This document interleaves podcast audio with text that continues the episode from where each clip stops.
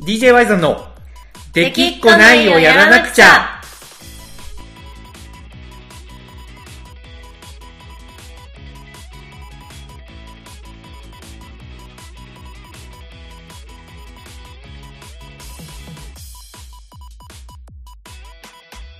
はい、どうもこんにちは、ワイザンです。ほなこです。はい、というわけで、このお子さん、やってまいりました、日曜日が。来ましたね、今週も。来ましたね。はい。まあ、というわけでね、DJ ワイザンラジオなんですけど、はい。前回、曲、好きな、今こそ家で聴いてほしい曲を3選で皆さんにお届けしたじゃないですか。選びましたね。選びました。はで、い。まあ、やっぱこの時にね、あの、アルバムをやってもいいんじゃないかと。まあ、そういう話になりましたね。そうなんですよ。やっぱりね、今こそアルバムを聴くチャンスだと思うんですよ。時間もある。そうそうそうそう。最近あの、アルバムで聴く人減ってきてるじゃないですか。確かに、こう、サブスクとかで、あその、う気になった曲だけ聞いて、終わりっていうの多いですね。いや、そうなんですよ。うん。けどやっぱりアルバムを通して聴いたからこそ分かる良さっていうのもね、あるじゃないですか。あー、確かにね。うん、そう。なわけで、今家で、えー暇している人には、ぜひね、はい DJ ワイザーの2人がおすすめするアルバムを聴いてほしいはい。ということで、ちょっと趣向を凝らしてですね、お互いにこう、アルバムを紹介し合って、はいその感想を言うと。実際に聞いてから話すっていう。そうそうそうそう、はいそういうことね。前回まではこれ聞いてよだったけど、う事ん。前におすすめし合ったアルバムをもう僕ら聞いてるんですよね。はい。もう、1時間半前ぐらいですかね。 お互いにおすすめアルバム出し合って、そう。猛スピードで聞くっていう。いそや、そのうそうそう倍速とかにはしてないけど、 よし、聞かなきゃって。あ作って一応あの3周した俺はいや、だって短いもん私がおすすめしたの。まあね確かにね確かにね一回しか聞けてない、まだ。一回しか聞いてない OK です、はい OK ですまあそのインスピレーション的なところですよね1回目聞いてどうだったかっていう印象を、そのおすすめした方がちょっとこう補足していくっていうそうですね。はいこんな形でやっていきたいと思いますので、えー今週もどうぞよろしくお願いしますお願いします。はいというわけでじゃあどっちからいきましょうか僕の聞いた感想からにしますそうですね。あいいですまかずじゃあ、私がおすすめした CD は、はいはいあのアンディ・モリのセカンドアルバム、ファンファーレと熱狂をはいはいはいさせていただきました。はい聞きましたよ結構短いんですよね、アルバム。うんね、アルバム全体で36分だとね。そう。10 11 13曲。13曲入ってるけど、36分で終わるんですよ。そうね、なんか疾走感ある感じのそうそうそアルバムう。短い曲が多い。なんかアンディ・モリの曲自体がなんか短いイメージはあるけどね。そうですね。長くても結構3分とかで終わっちゃったり、うん。あとは本当短いと何十秒とかで終わる曲もあるんで。革命とかなんかすごい2分ぐらいじゃなかっあー、まあでも大体2分ぐらいで終わりますね。たあ、やっぱそうなんだね。うん。はいはい。まあそれで聞きましたよ。ファンファーレと熱狂。どうでしたいや、これね、もう正直、先に考えると、めちゃめちゃ名盤だと思う。いや、本当にそうなんですよ。本当にそうです。いや、でしょめちゃめちゃ名盤。まずそもそも、これと出会ったのが、まあ、セカンドアルバムなんですけど、う、私んアンディ・モリ知ったのここからなんですよ。はいはいはいはい。ファーストの時は知らなくて、セカンドアルバムをうんタワレコでたまたま見て、うジャケ買いしました。ん。ああ、ジャケ買いね。懐かしくないジャケ買い。ジャケ買い懐かしいね。よくやって戻るしないなぁ。最近ね。いや、でもね、このね、あのーなんていうのかな、アンディ・モリっていうバンドに、僕はそれほど詳しいわけではないんですけど、うんなんか、すごいこう、なんか、あのー革命前夜みたいなエネルギーを感じた。あー、すなごいるほど才ね。能が爆発する前の、いなんかすごい荒削りな団あー体みたいな確か感じの、なんか本当にタイトルがファンファーレと熱狂って書いてあるけど、はい熱狂前夜みたいなエネルギー、エネルギーを感じた。とにかく。で、やっぱりね、あの、はい1曲目が、これ1984ですかそれとも1984ですかこれは、多分、1984でいいのかな。 1984うん。まあちょっとね、読みがあれなんですけ ど、ここれが、あの、もう聞いた瞬間に、これ以前、コナコさんが、はい1年前の、あの、帰国祭りの、DJY さん帰国祭りの時の、オはいープニング DJ の1曲目がこれだったじゃないですか。はい。なんか、その、あれが、バーッとこう、蘇ってきて。で、なんか、この、すごくミディアムテンポで、なんかしっとりしてるけど、なんとも言えない、あの、こう、壮大な感じがす る。いや、本当にね、なんかそれを感じたんですよ。あ、始まるな、みたいな。なんか今からすごいことが始まるなっていうことを、なんか感じる曲でしたね。うん、これ1984ってちなみに何のことだかわかりますかえ、この198も何のことかはい。え、俺が5歳になったっていう。あ、でもまあ惜しい惜し惜しい。い。まあそんな感じです。あの、アンディ・モリの、うんまあ、フロントマンの小山田宗平さんが生まれた年ああ、やっぱそういうことですよね。ということですねそ。うですね。だからそれを1曲目に持ってくるってことは、やっぱりこのアルバムが、まあ、いデビュー作はなんか手手探りってあるけど、そういう感じだったのが、このはいここから全開みたいな感じなのかまあ、そうですね。あの、なんかこの曲を作るときに、そな。の世代間、自分の世代間とかを考えたときに、うん。うん。で、なんで、これ確か25歳の時に出したアルバムだと思うんですけど、うん。こうなんで考え、なんで生きてるんだろうって考えて、その理由をなんか曲にしたっていうインタビューで答えてるんですよ。へえー、あ、この曲がね。そう。で、はい。なんか割と、アンディ・モリってこう、インタビューで曲について、なんかたまに答えてたりするんですけど、それを踏まえた上で聞いても、意味がわかんない歌詞とかが結構あるんですよね。うんうんうんうん。だか、ら結構山田さんの頭の中はどうなってんだっていうのが、うん。すごい聞けば聞くほど面白い感じになってるんですよね。なるほどな。なんかこう、なせ世界世界観というか、はいなんか広がっていく感じを感じたね。なんかこう、うん。日本だけにとどまってないみたいな。いや、本当にまさにそうなんですけど、うん。なんかメンバー、あの、アニモリって3人うん。いるんですけど、バンドメンバーが。それぞれインドに旅行してるんですよ。ほうほうほうほう。あ、インドにね。はい。で、小山田さんも、うんあ。のー学生時代に1ヶ月半インドを旅行し、旅してて、うんで、現地でギターを買って、うん。それをは弾きながら、駅とかで弾きながら1ヶ月半旅してたんですけど、いはい。なんかその影響をすごい受けてて、うんインドの地名とかも歌詞にいっぱい出てきたり、うんあとは、なんかそのヒンドゥー教の考え方がちょっと歌詞に出てきたり、うんやっぱりり、なんかそういうね、うん。なんか社会をちょっと揶揄したりするような歌詞もたびたび出てくるんですけど、うん。なんかこう日本はいろんなものが隠されてるけど、インドは全然隠さないみたいなこととかも言ってたり、なんかそういう精神が割と歌詞にいっぱい入ってるんですよね。うん。うん。だかからこうんう、旅人も結う構ん旅しながらアニモリ聞くみたいな人結構います。あ、そうなんや。はい。コナコさんもやっぱり旅しながら聴いてたわけですか聞いてましたね。まこの曲、ねこのアルバムには入ってないけど、うんそ。の青い空っていう曲がすごい好きで、その歌詞に出てくる地名がインドにあるんですけど、そこうんうんに行ったりしました。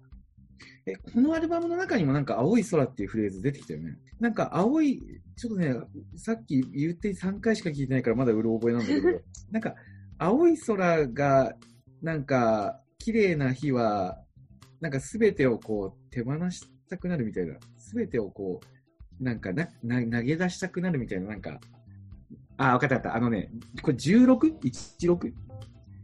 あ、これうん。収録。 16空がこんなに青すぎると何もかも捨ててしまいたくなる空がこんなに青すぎるとこのまま眠ってしまいたいこれか。ここがすすごくなんか印象に残りましたたった3回聞いただけでこの曲は、うんなんか、すごいですよね。そうふんわなんかねりした優しい感じだけど、そうこう、虚無感が。そうそうなんですよこの曲のこの部分になんか小山田さんの闇みたいなものを感じましたねなんかこれもともと、誰だっけな、うんあの、私の好きな女優さん、わかりますジェイクさんいやわかんないです いやもう全くわかんないです誰よ私の好きな女優さん三日月静香わかんのない。役。麻生久美子だ。麻あの生久美子。はい、はい。麻生久美子さんの曲を作ってくれって言われて、作り始めたら自分の曲になっちゃったっていうのがこの曲らしい んですよ。この曲ね。えー、こ、ここになんかね、あの、小山田さんの、なんかこう、コアな部分をなんか、なんか感じましたね。はい一番好きだなと思ったのは、はい。タワスディクラップユアハンズです ね。サワディークラップやハンズそうそうそうそう、サワディークラップユアハンズ。これ。なんでこれいいと思いましたいや、これなんかいかにも俺が好きそうな感じじゃないなんかイントロの、なんかこう、楽しげな感じあ ー。なんかねやっぱイントロに僕惹かれ、引き込まれる曲が好きで、この曲のイントロのなんか始まり、すごく好きだなと思った。あの、ファンキストのアイランドカーニバルっぽいなっていう。あうんー、。確かにね。ねあの、好きな曲、ファンキストの中で好きな曲で絶対に被らないってそういそうう。そうそう。いや、いい曲だけど、あ、うんそれみたいな。一番ファンキストらしくないじゃんみた いな。いや、なんかね、その、なんかこう、こう、包括する愛みたいなのをなんかこの両曲から感じるんではすよいね。はいはいはい。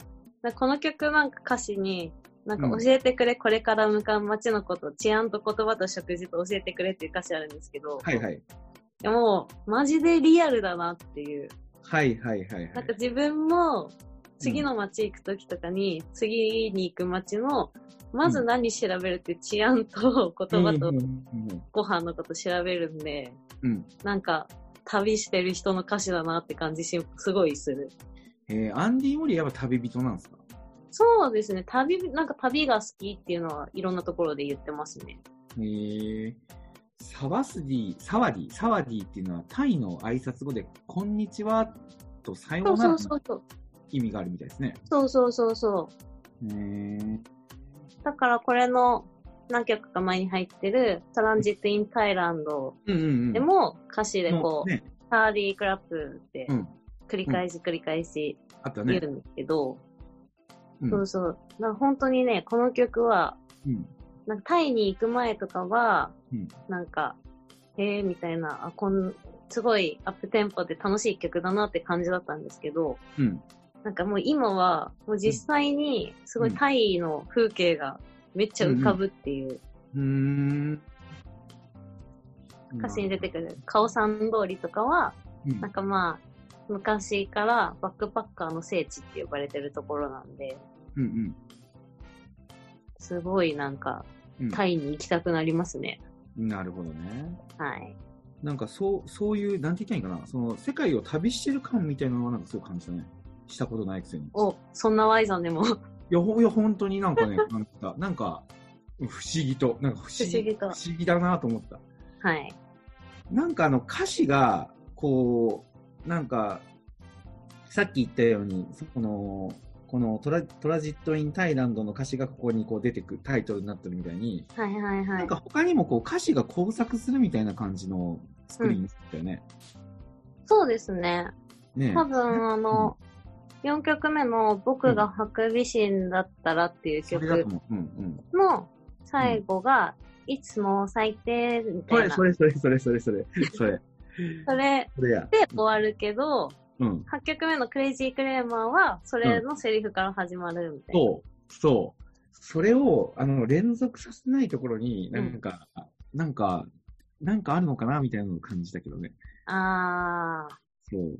この次とかだったらわかるけど、ちょっと印象的な感じの。すごい印象的でした、この曲も。この、いつも最低、いつも最低、最高最低。で、この、僕がハクビシンだったらっていう曲は僕知ってました。あ、本当ですかうん。あの、やつい一郎さんの、あの、はいプラチナディスクだったかな。うあん。の、もうえっ、と、やついちろうさんの DJ アルバムの中に確か入ってるはず。うーん。まあ、ハクビシンは全然歌詞に出てこないし関係ないんですけど、はい。なんかうん、これの前のファーストアルバムで、うん僕が白人だったらっていう曲がうん。あるんですよ。はいはい。なんか、それをちょっとタイトルいじってうん。遊んでまた入れてるみたいなうーん。感じの曲で、うん。で、この曲が、なんか、そのアルバム解説とかする人いるじゃないですか、批評家みたいな。はいはいはいはい。なんかそういう人たちも、なんか名盤だって言って、このファンファーレと熱気を扱ったりしてるんですけど、うんうんなんかその、クリーム色の海に沈んでいくっていう歌詞で始まるけど、なんかこれは何のことかわかんないとか、うん結構さじ投げた感じの解説が多くて、うん。それはちょっと面白かったですね。へえ。なんか、印象的なワードをなんかこう、繋いでるみたいな感じの歌詞のそう世そう界そ観う。感じましたね。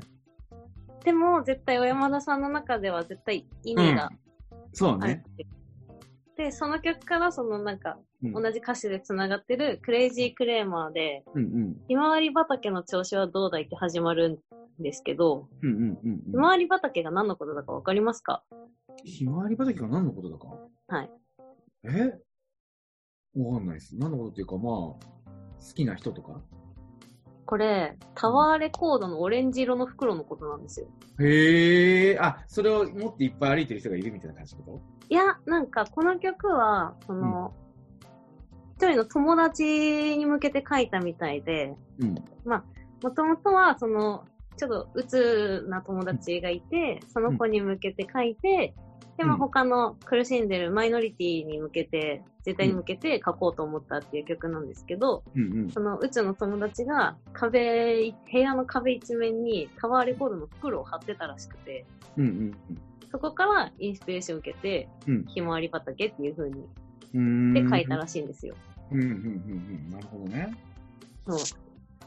で、なんかその、途中で入るセリフとかもその友達に入れてもらったってうん。いう風に言ってて、うんで、なんかその、アルバムジャケットのいろんな国籍とか人種とか年齢の人が写ってるジャケットあるじゃないですか。はい。そこの中にもその友達いるみたいな。へえ。そうなんだ。このコナコさんがジャケ買いしたというジャケットが。そうですね。うーん。まあほんまに前編通して、なんか、なんていうのか、聞きやすいけど、なんかこう、聞きやすいだけにとどまらないというか、そうなん、か、引き込みたいなっていう感じの、うっん。ていうか、なんで俺、あの、アンディ・モリ聞いてなかったんだろうって いう。うん。なんかね、その、クラブナイトとか、さっき言った、はいはいやってさんの、ミックス D、CD の中に出てくるやつは、聞いたことあるみたいな感じだったんですけど、うん。いアルバムを通して聞かないと、これの良さってわ、わかんないですね。や、本当にそうなんですよ。うんポットで聴くより絶対アルバム通した方がいいし、うん。で、なんか、うん。なんで今回このアルバムにをうんおすすめして聴いてもらおうかと思ったかというと、まあ、はいアンディ・モリ好きでこのアルバムすごい好きっていうのももちろんあるけど、はいなんかこの曲、このアルバム出した時のインタビューで、うん。その、まあ、前後の流れちょっと忘れちゃったけど、うんなんか自分は大丈夫だっていう大多数側のうん。空気に乗っかること自体がなんか罪な気がするみたいなことをうん小山田さんが言ってて、うん。うん。それがちょっっと今の状況と被って、と、なるほど。古い2010年のアルバムだけど、今ちょっとみんなに聴いてほしいなとうん、なるほどね。紹介しました。いやー、コナコさん、あの、ちゃんとしっかりリスナーのことも考え て、選んでるわけですね。考えてますよ。いや、すごい、本当に。はい。その一方でね、僕が選んだのは、はい。ね、あの、ただ自分が聞いてほしいなって思ったのをコナコさんに押し付けてしまっただけって いう。はい。というわけで、僕がおすすめ、コナコさんにおすすめさせていただいたのは、はい。桃色クローバー Z のはい。バトルロマンス。バトルロマンス。いや、バトル正直ね、はあい。の、お酒んとか来ると思ったんですよ。あ、それね、あの、すごい迷ったし、本当だったらお酒を行くべきだなと僕も思うんですよ。あの、 はいさっきのメッセージを聞くとね。はい。ただ、僕は、あのーものすごく、なんていうのかな、こんな理由で、こんまあ、あれを、ちゃんとこのアルバム好きだし聴いてほしいなっていう思いはあるんだけど、はい。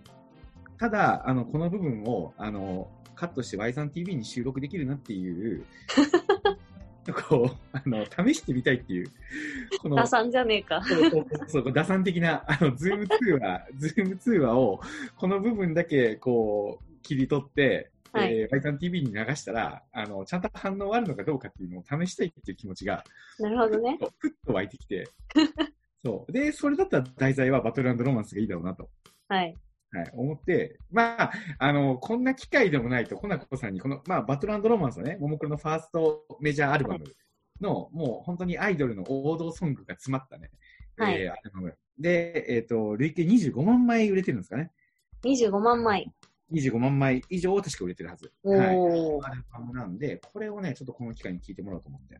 はい。はい。というわけで、ここからはですね、あのーももクロはそんなに知らない。以前、知らない。初めてのね、初めてのももクロをちょっと見てもらって感想を聞いたっていうぐらいのコナコさんに、はい。バトルロマンスを聞いてもらって、それがどうだったかっていう感想をね、ちょっと教えていただきたくて。はい。お願いしてもいいですかじゃあ、どう感じましたかはい。まあ、まだ通して1回しか聞いてないんですけど、はい。まももクロをはい。 アルバムで通して聞くっていうのが初めてだったんですよ。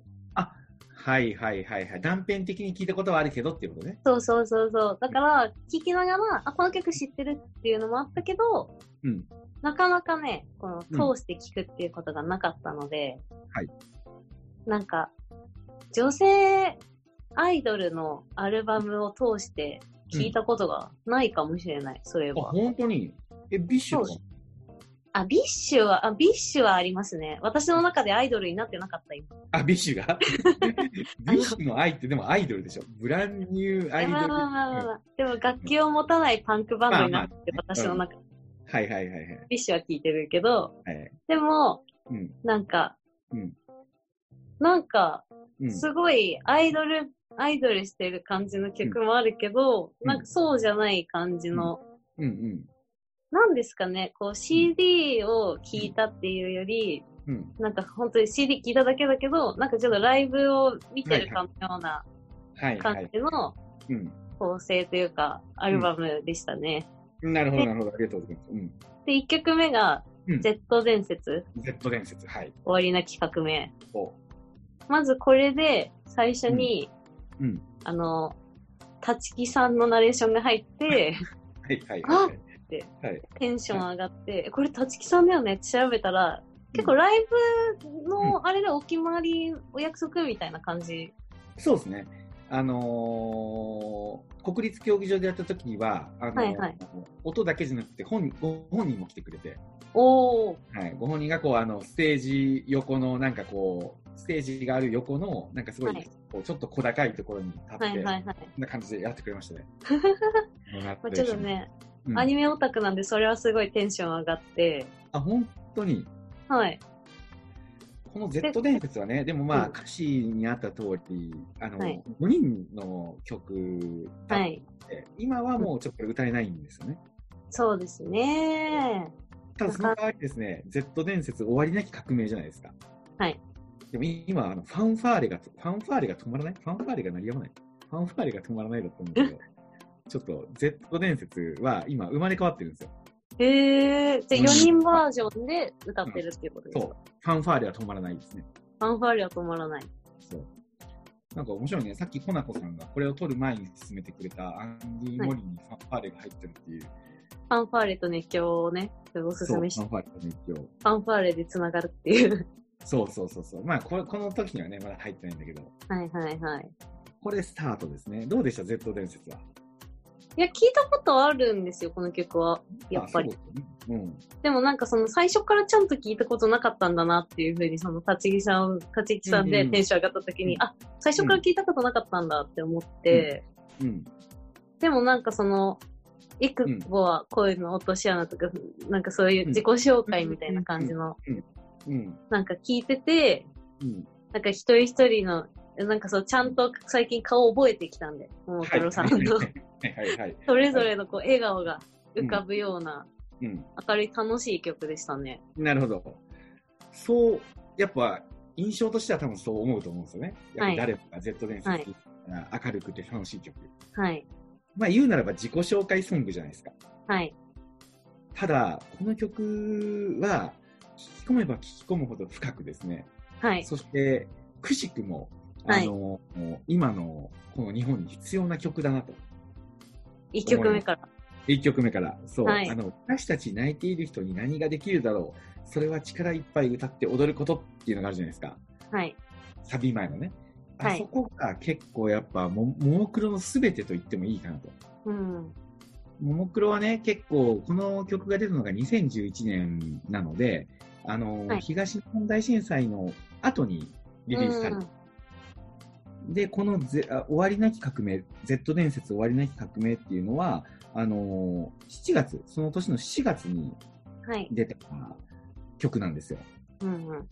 で、確か、あのーこの曲を、えっと、初披露したのが、えーっと、5月なんですよね。その震災から1ヶ月後の5月で、被災地の ZEP 仙台で行われたチャリティーライブ、入場無料の、チャリティーライブでこれを初披露したんですよ。うーん。そうつまり、あの、これは、まあね、えっ、と、いろいろな、これに関してはいろんな、あの、案、 案、説か。えっ、と、これに関してはいろんな説があるんですけど、はいおそらく、あの震災で沈んだ日本、えっ、と、震災で、日本の元気がなくなってしまった時に、ももクロちゃんたちが自分たちにはこう何ができるだろうっていうのを考えて作られた曲なんだろうなと。いうふうに言われてるんですよね。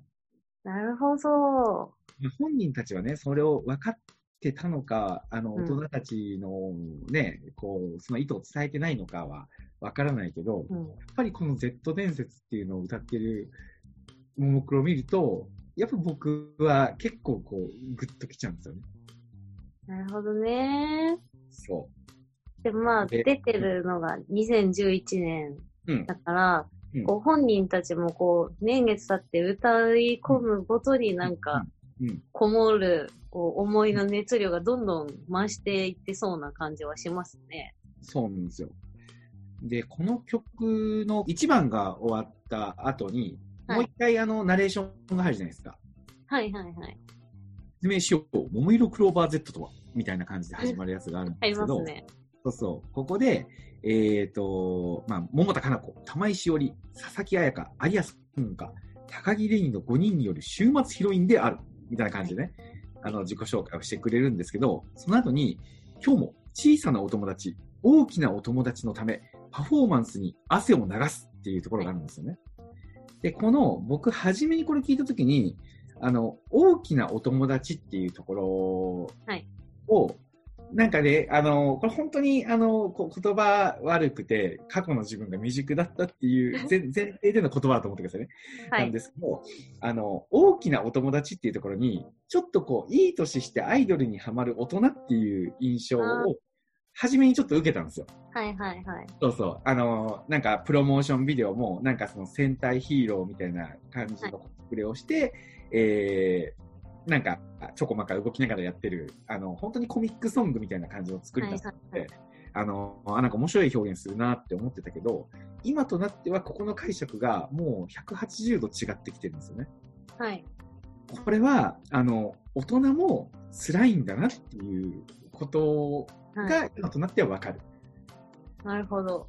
そう確かに、あのねえっと、東日本大震災の後は子供の笑顔を守るためにももクロはあのーこの曲を引っ提げて東北のチャリティーライブなんかに行ってたんですけど、ただ、やっぱりそのいろんな現場で、えー例えばねその学校に行ってライブをしたりとか、あのーして子供たちの接するっていうことがすごく多かったと思うんですけど、はいその時に多分あの先生方が戦ってる姿を多分見たんだと思うんですよね。うーん。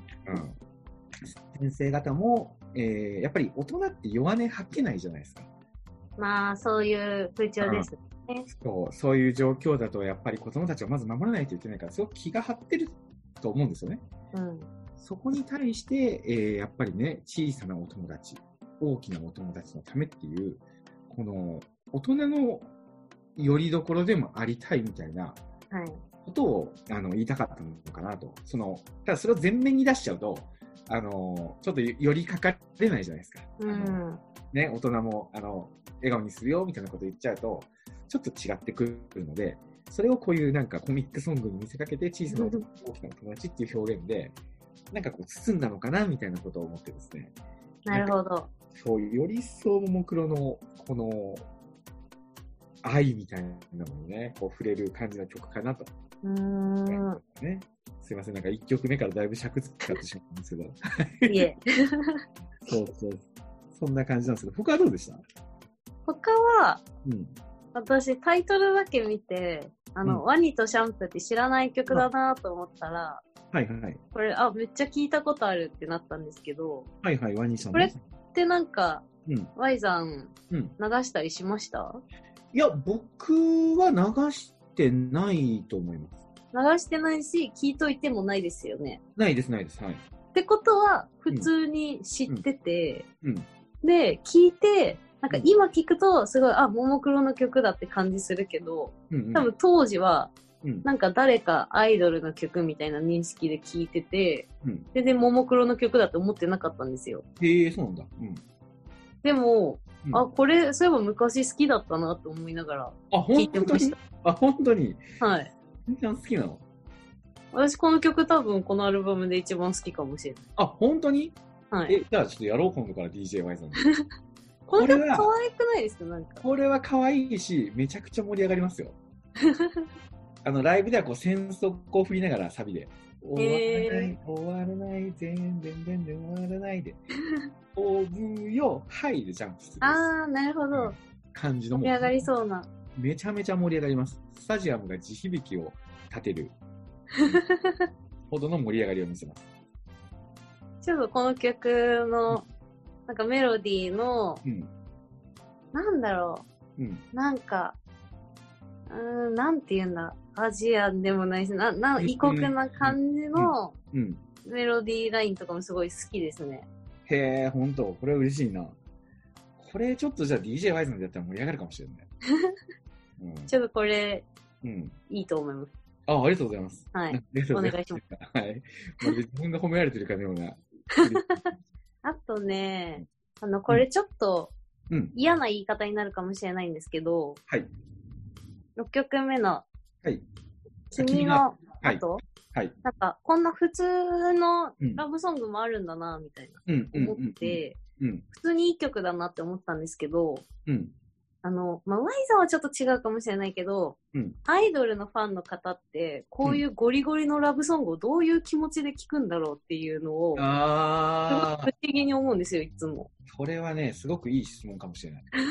本当にすごくいい質問かもしれなあ、い。本当ですかこれ本当にいい質問だと思う。はいい質問が、これは確かにいろんな解釈あったんですけど、はい。多分今のももクロが好きな人たちはその彼女たちを恋愛対象に捉えてる人って本当に極端に少ないと思うので、はあ。うん、多分ただただあのいい曲だったり自分の思い出に重ね合わせたりして聴いてる人がほとんどだと思いますはいはい。ただ2011年当時ははいと。言ってもまだまだあの初期の段階はその握手会とかチェキ会とかもやってたりとかして、うん。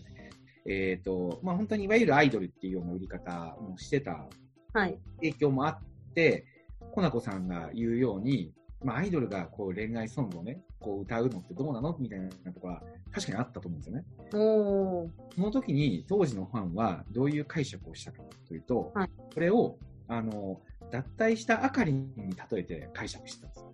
あー、なるほど。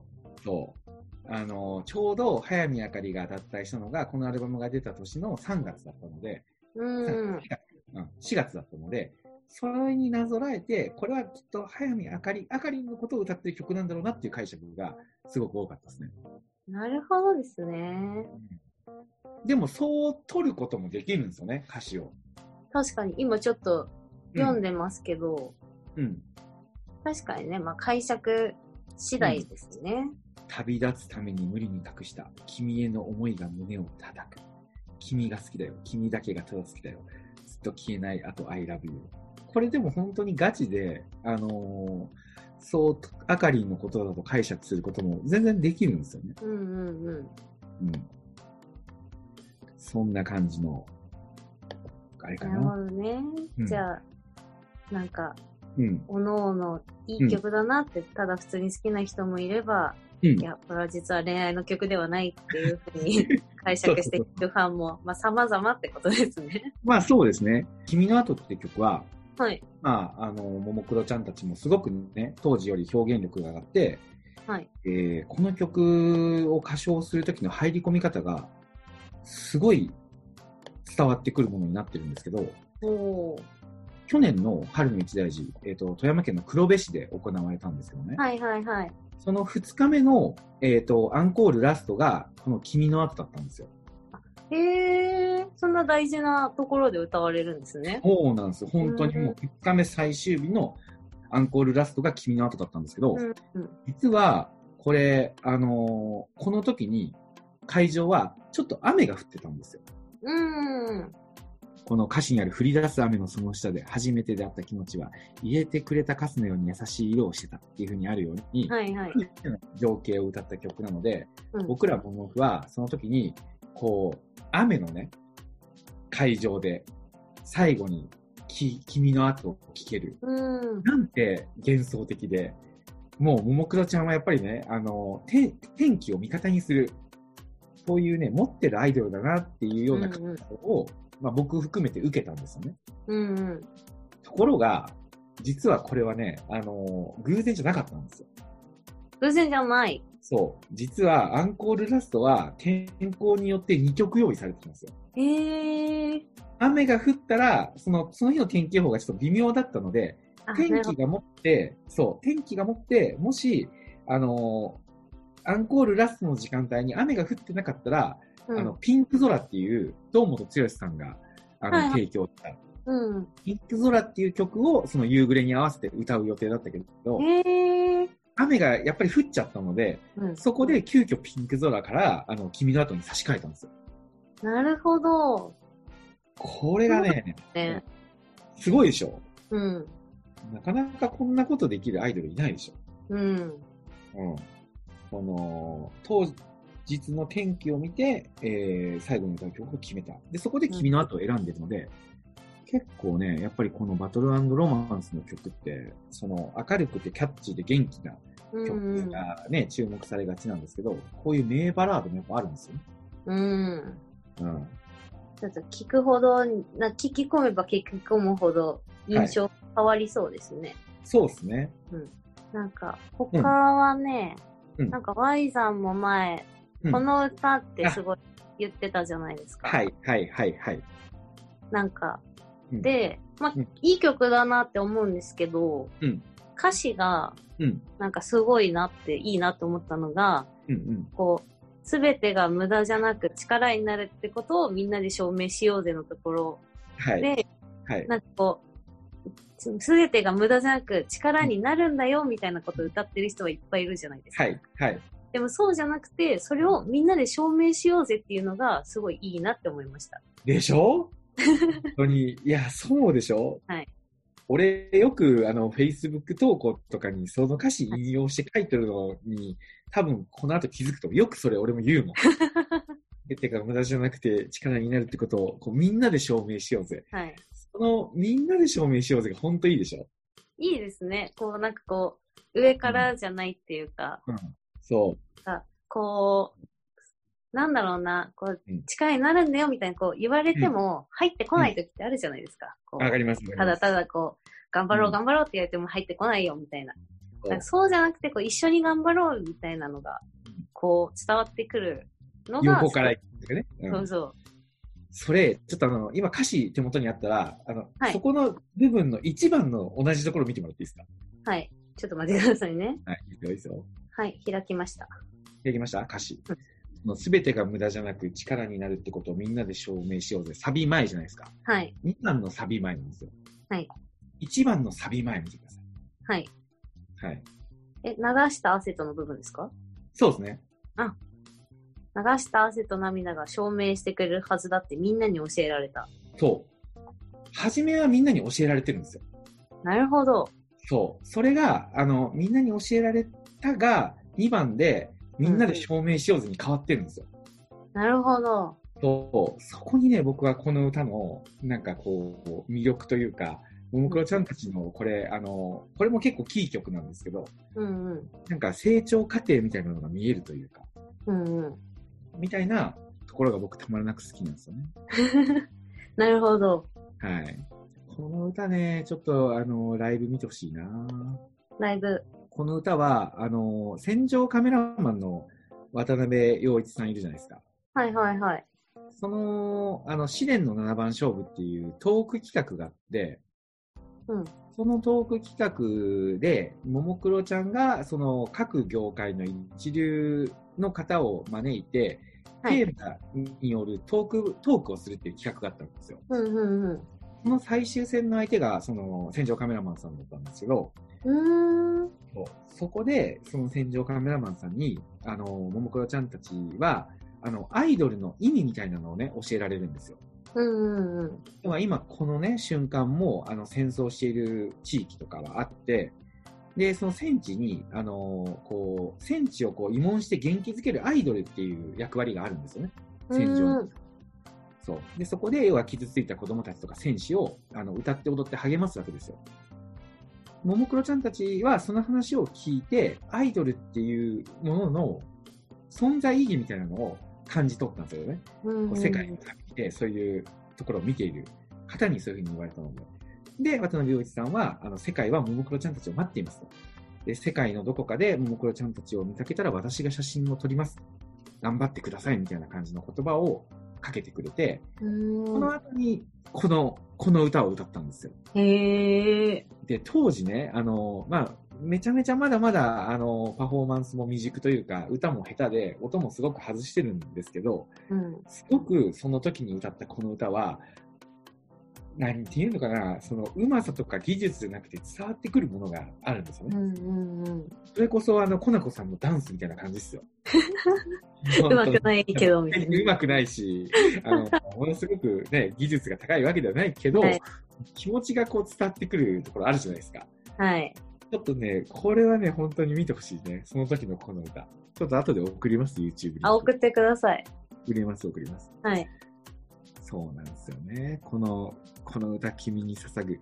この、この歌、君に捧ぐが、君っていうのが、あの、ももクロちゃんたちはこの時点までは目の前にいるお客さんっていう解釈だったと思うんですけど、うんうそん。れがちょっと広がったんですよね。その世界でそういうことがあるみたいなことを知って、ももクロちゃんたちを待ってるって言われて、君っていう解釈が目の前にいる人から、もっとこう、広くなったんですよ。うん。想像、想像力が働いたというか。その後に歌ったこの歌がやっぱ圧巻で、それが今のももクロちゃんにも、このマインドっていうのは引き継がれてるというか、ずっと続いてるなっていうふうに思う曲なんですよね。なるほど。はい。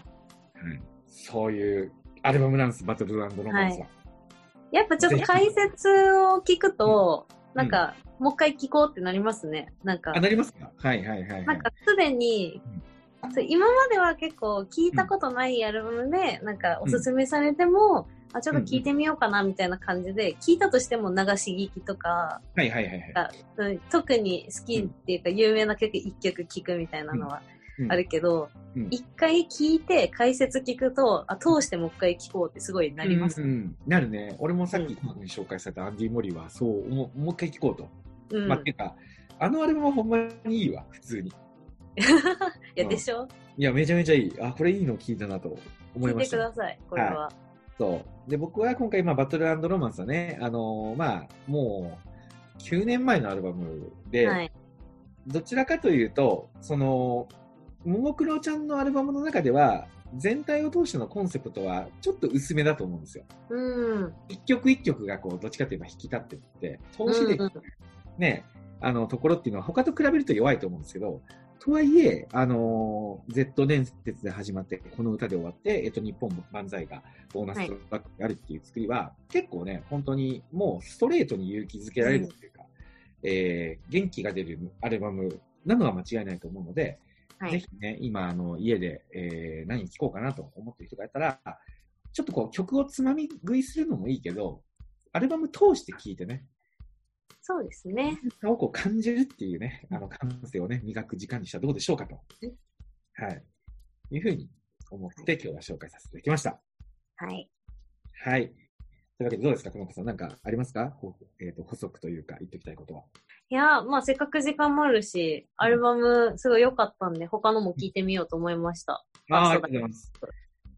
じゃあちょっとまたやりますか本当にこのアルバムをおすすめしてフィードバックする。なんかこれが一番なんか DJY さんとして今届ける形としてはなんかしっくりくるね。ね、ちょっと面白いいつ面も白ちいょねっと違うジャンルの曲をひたすら1時間聴くっていうのは ちょっと面白かったでそうだね。